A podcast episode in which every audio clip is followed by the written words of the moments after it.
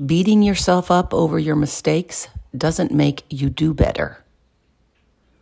When you're having a bad moment, a bad day, a bad year, you owe it to yourself to be kind to yourself.